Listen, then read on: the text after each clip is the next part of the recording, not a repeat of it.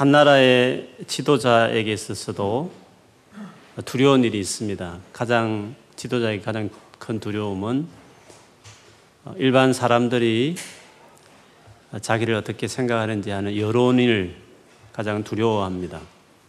일종의 사람에 대한 두려움이죠. 같은 가장 높은 사람이지만 자기 아래 건의 아래 있는 사람을 두려워할 수 있는 것이 지도자입니다. 만약 지도자가 사람을 두려워하기 시작하면 그는 지도력을 이제 더 이상 발휘할 수 없죠. 특별히 지도자는 누구보다도 많은 사람 앞에 눈에 비춰지고 드러나지 않습니까? 그러다 보니까 많은 사람들의 평가를 받을 수밖에 없죠, 자동, 자동적으로. 그러다 보면 많은 사람들이 이렇게 말하고 저렇게 말하기 때문에 자기에 대한 말들을 듣게 마련입니다. 지도자가 된다는 것은 그거를 감수하는 것입니다. 그런데 지도자가 만일에 어떤 다른 사람의 말하는 말이나 어떻게 비춰지는지 너무 신경을 쓰기 시작하면 지도자가 될 수 없는 것입니다. 그래서 지도자가 제일 경계해야 하고 두려워해야 될 것 중 하나는 사람을 너무 두려워하는 것. 그것은 우리가 반드시 어, 고쳐야 될 것 중에 하나죠. 우리 모두는 하나님 나라를 위해서 다 귀하게 쓰임 받을 사람들이라고 저는 믿습니다. 그런 리더가 되기 위해서 리더로서 준비되고 자라가는 데 있어서 우리가 반드시 배워야 될 것 중에 하나는 사람을 두려워하지 않는 것입니다. 사탄이 가장 쉽게 그 자기 목적을 위해서 이용할 수 있는 리더는 사람을 두려워하는 리더들, 리더들을 어, 자기의 수단으로 쓸 수 있습니다. 사단은 군중을 이용하기에 너무 쉽습니다. 예수님이 십자가 못 박을 때도 그렇게 열렬히 환영하는 군중을 하루아침에 예수를 십자가에 못 박으라고 만들 수 있는 사람입니다. 그렇기 때문에 군중의 말과 평가와 여론에 너무 신경을 쓰는 지도자는 사단이 조정할 수 있습니다.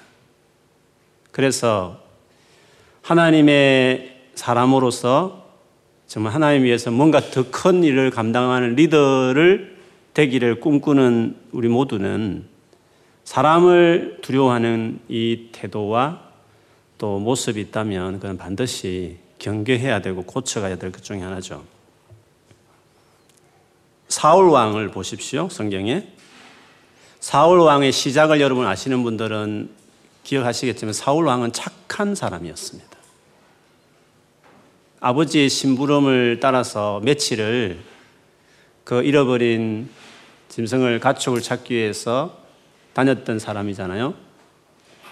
그리고 하나님의 그 종 사무엘을 통해서 제비 뽑혀서 이제 왕으로 초대 왕으로 이스라엘 초대 왕으로 그렇게 뽑혔을 때 그 왕의 자리를 사양할 정도로 그는 겸손한 사람이었습니다. 리더는 겸손하고 착하다고 리더가 되는 게 아니에요. 그릇이 돼야 되고 내공이 강해야 되는데 그 내공이라는 게 뭐냐면 내적으로 강해야 된다는 그 강함이 뭘 말하느냐 하면 사람을 두려워하지 않아야 되는 것입니다. 착해도 그리고 정말 뭔가 나는 큰 자리 원치 않아요 라고 겸손해도 그러나 리더의 자리에 딱 가면 오토매틱으로 사람을 바라보게 되고 사람이 자기를 보기 때문에 자기에 대해서 많은 말들을 하기 때문에 사람에 대한 그 시선과 말에 너무 휘둘리면 그게 너무 신경을 많이 쓰는 사람이면 그 자리를 할 수 없는 것입니다.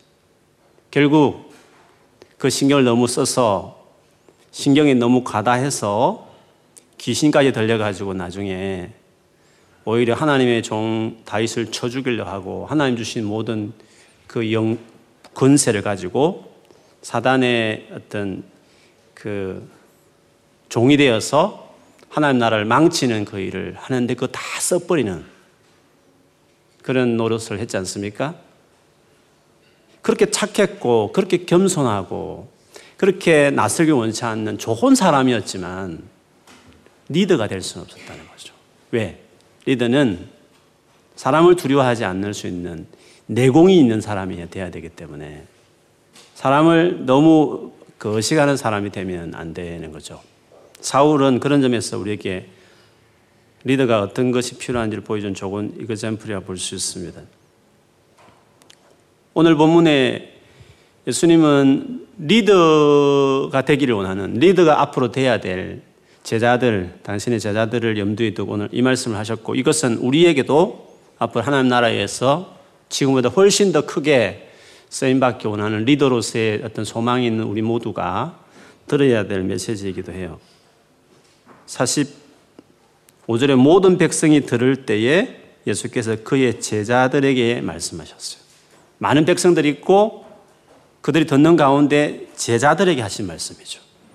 결국 그 제자라는 것은 이 모든 백성들을 이끌어갈 수 있는 리더가 될 앞으로 교회 리더들이기 때문에 그들에게 뭔가 하실 말씀이셨어요. 그 말씀의 내용을 보면 그 당시에 백성의 지도자들, 정신적인 지도자였던 서기관이라는 이 부류의 백성의 지도자들을 예를 드시면서 그들의 리더십을 본받지 말라. 그들 같이 되지 말라. 그렇게 예수님이 말씀을 하셨습니다. 서기관은 바리새인 중에 서기관이 됩니다. 바리새라는 바리새파라는 종파가 있었습니다. 바리새파는 레이 지파가 아니었습니다. 원래 종교적인 어떤 목적으로 그 부름받은 지파였던 레이 지파 출신이 아니었습니다. 바리새인들은 일반 평범한 사람들이었습니다. 자기 직업도 다 가지고 있었습니다. 열심히 낮에는 일을 하고 그러면서 특별히 하나님의 말씀에 대한 사모함이 너무 컸어요. 유대인, 하나님의 백성으로서의 정체성은 말씀대로 살아야 된다. 우리가 과거에 바벨론에게 멸망당하고 포로로 끌려갔던 그 이유가 결국 말씀대로 살지 않고 우상을 숭배했기 때문에 그렇다. 그래서 그들이 돌아온 이후에 본인뿐만 아니라 이 유대 사회가 이 하나님 백성들이 하나님 말씀대로 살아야 된다. 그런 어떤 열망을 가지고 이들이 그렇게 낮에는 열심히 일을 하면서도 시간을 쪼개서 밤마다 하나님의 말씀을 연구하고 그걸 지키려고 하고 어떻게 잘 지킬까 생각하다가 막 regulation 수많은 규정, 규정 규율도 만들어내고 유전도 만들어내고 그 정도로 열심히를 냈던 사람이 이 바리새파였다는 거죠. 그 중에 특별히 열심히 많이 낸 사람들을 이제 서기관으로 세웠고 그 서기관들은 이제 말씀을 너무 좋아했기 때문에 열심히 냈기 때문에 또 열심히 가르치고 막 암송도 하는 사람이었기 때문에 그 율법을 막 카피 그 당시에는 뭐 인쇄술이 없었으니까 필사로 직접 그걸 팍 써서 그, 그 카피본을 만들어내고 너무 써다 보니까 아예 알게 되어서 이제 가르치는 일도 하고 그래서 서기관들은 그 당시 백성들에게 모든 부분에 영향력을 미치는 어, 지도자들이라고 볼 수 있었습니다. 그런데 주님이 그런 서기관에 대해서 잘못을 지적을 하셨어요. 46절에 보면 긴 옷을 입고 다니는 것을 원하며 시장에서 문안 받는 것과 해당의 높은 자리와 잔치의 윗자리를 좋아하는 서기관들을 삼가라. 예수님이 서기관들의 어떤 모습을 삼가라, 조심해라, 그건 본받지 마라. 예를 몇 가지 들었잖아요. 그 한 가지 다, 이 모든 예의 공통점은 서도에 말씀드린 것처럼 사람에게 좋게 보이고 싶다는 거죠. 사람들이 자기를 막 알아주기를 바란다는 거죠. 많은 사람 앞에 자기가 높은 위치에 있고 싶다는 거죠. 사람을 의식하는 거죠. 사람 가운데 자기가 어떤 자가 되는 것을 더 중요하게 생각한다는 거죠. 다르게 말하면 사람에게 너무 신경을 많이 쓰는 사람을 두려워하는 그런 지도자였다는 것을 이야기합니다. 칭찬이 중요하고 비난에 대해서 되게 힘들어하는 거죠. 누가 나에 대해서 한마디 했다는 것들이 물론 다 힘들죠. 그 힘들지 않는 사람 없지만 그게 자기 삶을 다 흔들어 버리는 것입니다. 잠이 안 오고 분이 차고 막 이렇게 사람의 어떤 것이 너무 내 삶의 중요한 부분을 차지하고 있는 사람은 지도자가 될 수 없는 것이죠. 좋은 의미로만 언급을 하셨지만 예수님은 어쨌든 사람의 어떤 주는 그 영광, 명예가 중요한 서기관들처럼 되지 말라 예수님이 그 제자들에게 이야기하셨습니다. 그런데 이렇게 사람을 의식하는 사람들의 특징이 있는데요. 서기관들의 삶에 대한 이야기를 47절에 이렇게 말했습니다. 그들은 과부의 가산을 삼키며 과부는 백성들 가운데 가장 힘든 사람이잖아요. 정말 의지할 데 없는 사람이잖아요. 그래서 과부들의 그 재산을 보호하고 관리하는 즉 율법에 근거해서 잘하기 위해서 서기관들이 그 일을 맡는 경우가 많이 있었어요. 그런데 이 서기관들이 어디에 이익을 챙길 데가 없어가지고 가부의 재산을 관리하는 중에 중간에 자기가 맞은 그 수고료 같은 그 연약한 가부의 그 가산을 재산을 자기 것으로 이렇게 중간에 빼먹는 이런 못된 관행이 있었다는 거죠. 주님 그것을 아시고 서기관들이 이렇게 지적하셨어요. 또 하나의 잘못은 외식으로 길게 기도한다. 성경에 경건이라는 말이 나오잖아요. 경건하게 살아라 이런 말을 우리가 많이 하잖아요. 뭐 야고보서 1장에 보면 하나님 보시기에 어, 깨끗한 더럽지 않는 경건은 하면서 야고보서 1장 27절에도 나오고 사도행전 10장에 보면 고넬료라는 이방인 백부장 고넬료를 말 그는 경건하여 이런 말이 나와요. 경건하다고 했을 때는 성경에서 경건하다고 말할 때는 종교적인 어떤 느낌이 여러분 단어로 보면 종교적인 느낌 들잖아요. 신앙적인 느낌이 팍팍 드는 거잖아요. 근데 경, 경건이라고 했을 때는 두 관계에 다 신실한 거예요. 하나는 옆으로 이웃을, 특별히 연약하고 약한 사람들을 향하여 신실하게 살아가는 사람을 말해요. 또 한편으로는 위로 하나님을 향하여 정말 신실하게 살아가는 사람. 이 두 관계가 다 잘 돼 있는 사람을 경건하다 이렇게 이야기해요. 이웃을 향해서 사람을 향해서 할 수 있는 신실한 태도는 구제를 예를 들었어요. 구제. 그리고 하나님을 향해서 정말 신실하게 살아가는 행동은 기도라고 생각했어요. 그래서 고넬료는 많이 구제하고 항상 기도에 힘쓰더니 그렇게 이야기했어요. 야고보서 1장 27절에 보면 하나님 보시기에 더럽지 않고 경건한 정결한 그 경건은 제 속에 자기를 물들지 않도록 자기를 지키고 고아 가부를 돌아보는 것이다. 그렇게 야고보서 야고보는 뭐 정통 아주 엘리트 유대인이었으니까 경건하게 살아가는 대표적인 어, 예수님의 동생이셨죠. 아주 유명한 경건한 유대인이었습니다. 그가 경건을 그렇게 두 가지를 정의했습니다. 그런데 오늘 이 서기관들은 하나의 말씀이 요구하는 하나의 말씀을 그렇게 연구하고 가르친 사람이면 당연히 경건한 삶이 나타나야 되는데 경건과 정반대의 길을 갔다는 거죠. 즉, 가부를 구제하기는 커녕 가부의 가산을 삼키고 또 정말 마음을 다해서 기도해야 될 사람인데 기도를 길게 하면서 오히려 기도를 자기 자랑거리로 사용하는 난 기도 많이 하는 사람이다. 나는 소위 기도의 사람이다. 그런 것을 뭐 알아주기를 바라듯이 하나님께 정말 겸손함과 하나님께 자기를 낮추는 표현이 기도인데도 불구하고 그 기도를 자기를 내세우는 수단으로 전략시켜버리는 사람들이 됐다는 것이죠. 완전히 경건함이 전혀 없는 정반대의 길을 갔던.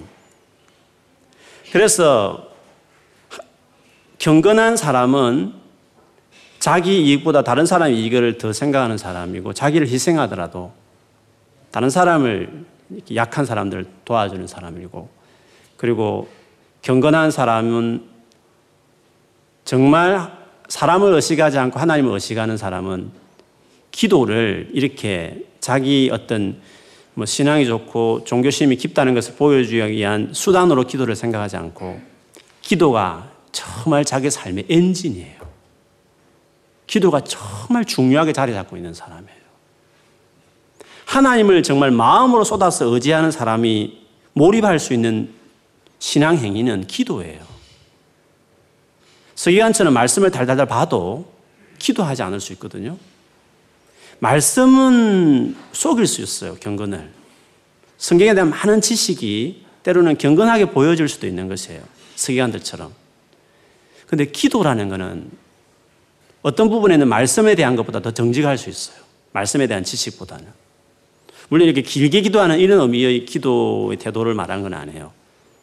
정말 자기가 힘들고 어려울 때 기도로 그걸 통과해내는 사람들. 진짜 마음이 아플 때 기도로 그 마음을, 그 힘든 마음을 이렇게 도닥거리면서 평강을 잃지 않고 그걸 다 통과해내는 기도가 정말 자기 삶의 딱 중심에 있는 사람들.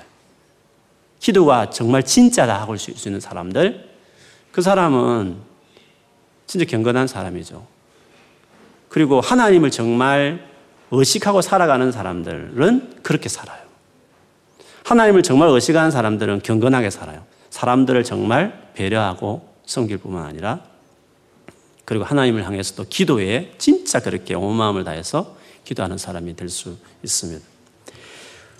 그런 사람, 뭐 예를 들면 구약의 모든 하나님의 사람들 다 보세요. 이 두 가지 다 있어요.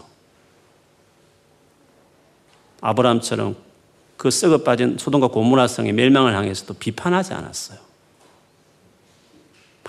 요즘 잘하는 그 어, 벌떼처럼 언론들이 그 이잡듯이 그 들춰내는 정제하는 것이 완전 스피릿이 꽉 차버리는 태도로 세상의 어둠을 들춰내는 그 태도로 머물지 않아요. 누가 소돔과 소돔과 고모라 성의 멸망을 보고 아브라함이 얼마나 하나님께 기도해요. 그 어려우신 하나님 앞에 가서 자기가 마치 더 어려운 것처럼 혹은 그 소돔과 고모라 성에 그래도 착한 사람이 있을 걸 생각하면서 의인이 그래도 있으면 어떻게 합니까? 라고.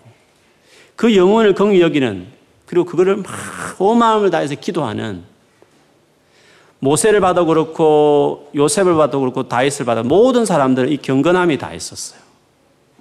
그 시대 백성들을 향한 긍휼함과 그 문제를 알면서도 긍휼함이 있고 그리고 무엇보다 하나님께 온 마음을 다해서 쏟아내면서 기도하면서 주님 앞에 나아갔던 사람들. 하나님을 의식하는 사람들은 그렇게 다 살아요. 그러나 하나님을 의식하지 않는 세계관 이런 사람을 의식하는 사람들은 표가 딱 나요. 인간관계에서도 이기적이고 기도도 그냥 형식적이고 자기 삶의 중심에 와 있지 않아요. 사람에게 너무 매여 있는 사람인 경우에는. 근데 우리는 다 처음부터 그래요. 그런 사람들이 하나님을 의식하는 사람은 이제 나아져야 되겠죠? 나아지면 이 두 가지 삶의 모습이 드러난다고 이야기할 수 있습니다. 여러분, 너에미야 이렇게 말하면 리더십의 아주 이거젠플이죠. 리더십. 탁월한 리더십 이렇게 하면 우리 너에미야를 많이 떠올려요. 여러분, 관심 있으면 너에미야서 한번 쭉 읽어보십시오. 느헤미야의 리더십의 가장 큰 특징은요. 1장부터 그렇지만 기도예요. 느헤미야는 기도하면서 그 울분에 차고 그 좋은 지위를 다 버리고 자원해서 이렇게 어떻게 보면 잘못 찍히면 자기 지위도 박탈당하고 오해도 살 수 있는데 불구하고 정말 기도하면서 말을 잘 준비해서 그렇게 초리 있게 해가지고 결국 그 어려운 총독의 길로 유대의 그 황폐한 무너진 그 유대 땅에 가 성벽을 재건하기 위해서 가지 않습니까?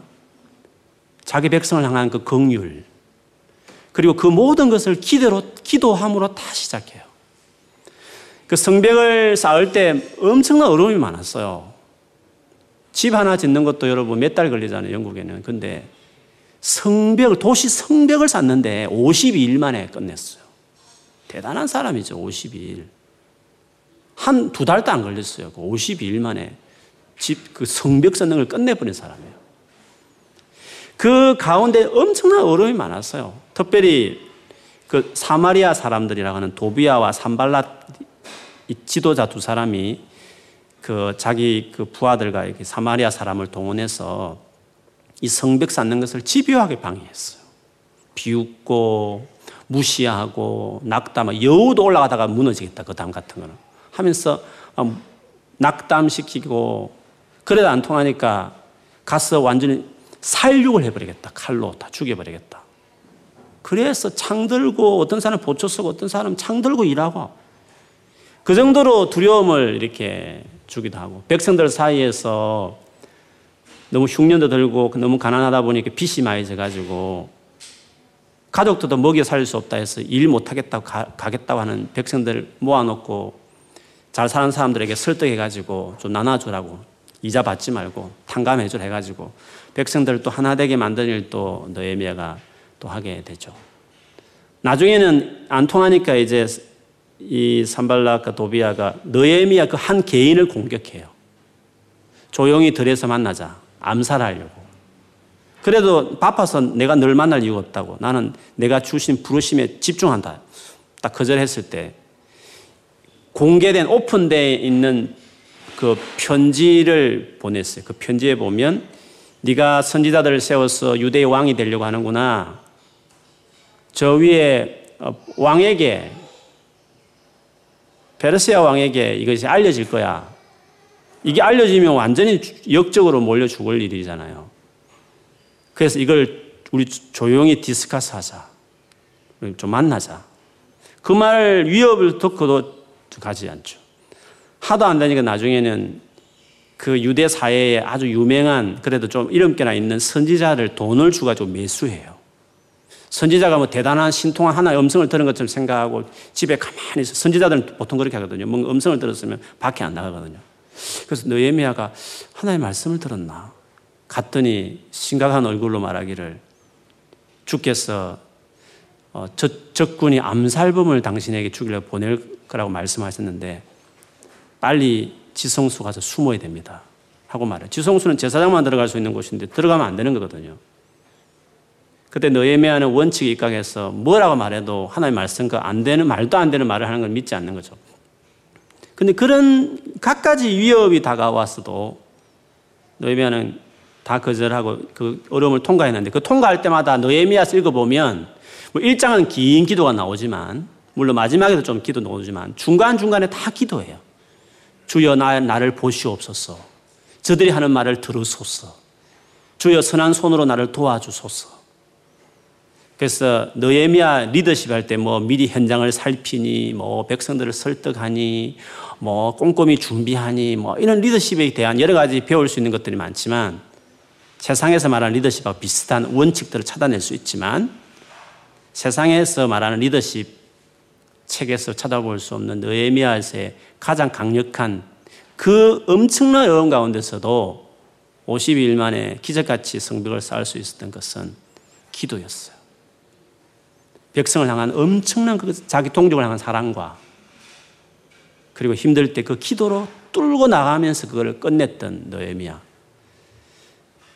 그렇기 때문에 그 일을 감당했죠. 모든 위대한 하나님의 사람들은 사람을 의식하는 사람들이 아니라 하나님을 의식하기 때문에 백성을 진짜 사랑하고 그 하나님을 의식하기 때문에 진짜 기도를 마음을 다해서 기도로 모든 상황을 매니지하면서 나가는 사람이라는 것을 알 수 있습니다. 그래서 우리가 하나님을 의식하는 사람이 중요한데 왜 하나님을 의식하는 게 그렇게 중요한가? 긍정적으로 본다면 오늘 21장에 가보면 또 다른 내용이긴 합니다만 주님이 눈을 들어서 성전에 있는 헌금함에 헌금하는 사람들을 보셨어요. 성전에 보면 뜰이 많았어요. 유대인 남자들이 왔다 갔다 하는 유대인 남자들만 들어갈 수 있는 뜰이 있었고 그 옆에 이제 유대 여자들이 들어가는 뜰이 있었고 그 밖에는 이제 이방인들도 그 기도할 수 있는 뜰이 있었죠. 근데 여기는 이 헌금함은 여인들이 주로 접근할 수 있는 허용된 그 뜰 안에 13개의 헌금함이 있었다 그래요. 오늘 본문에 예수님이 먼저 눈을 들어 부자들이 헌금함에 헌금 넣는 것을 보셨어요. 이절에 보니까 어떤 가난한 가부가 두 랩돈 넣는 것을 주님이 보셨다고 되어 있습니다. 여기서 강조되는 단어는 보셨다는 거예요. 눈을 들어 보시고 또 보시고 하셨다고 말씀하셨어요. 주님이 그들이 하는 것을 헌금하는 걸 쭉 지켜보셨는데 특히 이 두 랩돈 한 가구의 헌금에 대해서 주님이 좀 언급을 하셨습니다. 두 랩돈이라는 것은 지폐 단위 중에 제일 작은 지폐, 우리랑 1피 같은 거죠. 두 랩돈이라는 것은 한 장정이 하루에 일할 수 있는 일당 100분의 1에 해당돼요. 10만 원이면 한뭐 천원 정도 될까요? 어쩌면 이거 가지고 이 여인은 하루 전체 생활비처럼 며칠 생활비처럼 뭐 아니면 몇, 몇, 뭐 일주일 생활비를 될 줄, 하루하루 품삯처럼 이렇게 벌어서 먹는 여인으로 봤을 때는 이거는 참 적은 액수지만 그 여인의, 그 여인에게는 큰 액수였다고 말할 수 있습니다.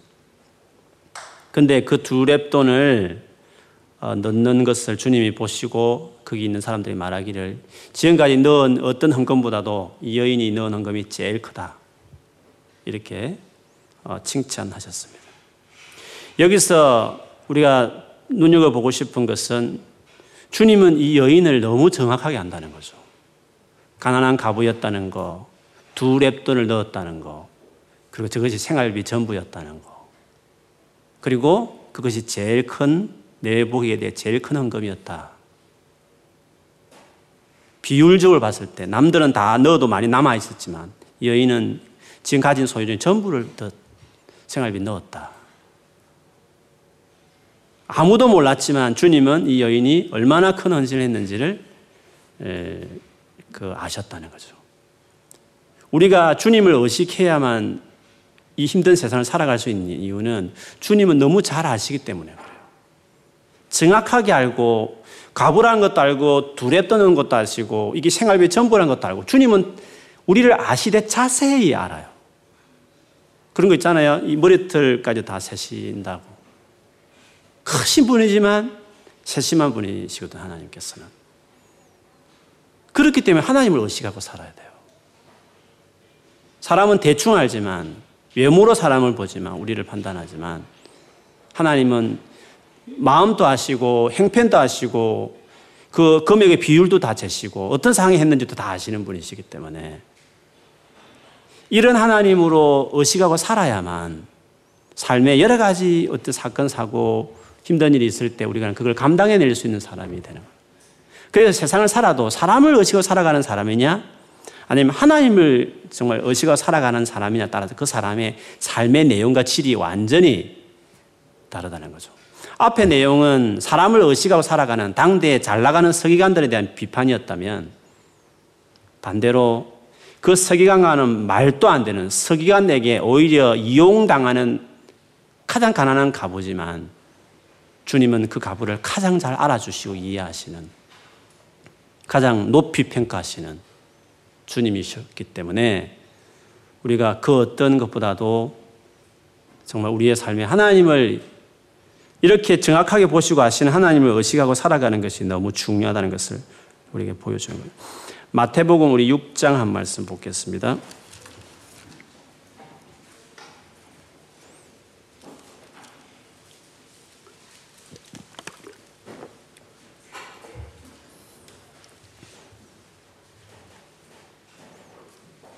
마태복음 6장 5절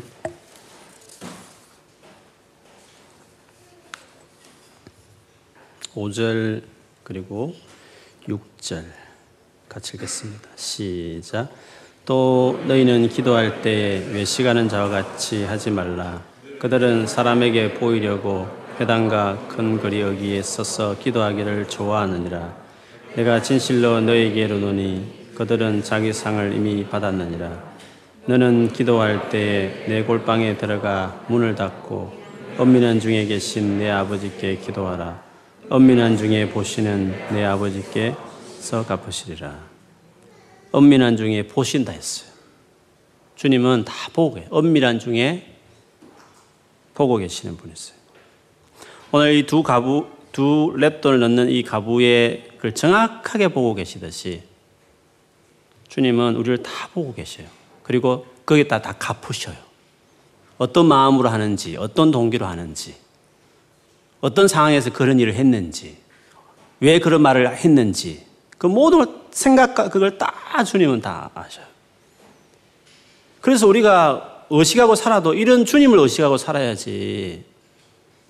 정확한 평가를 하지 못하는 사람들의 말에 사람들의 것을 너무 의식하고 살아가는 것은 그 지혜롭지 못한 거예요. 특별히 그렇 지혜롭지 못하는 많은 사람들 앞에서 그 사람들이 이끌어가는 리더가 될 사람들은 사람을 의식하는 사람이 되어서는 주를 위해서 일할 수도 없을 분들은 사탄의 수단에 딱 되기 좋고 그리고 사단이 위해서 이용당하는 사람이 될 수 있어요.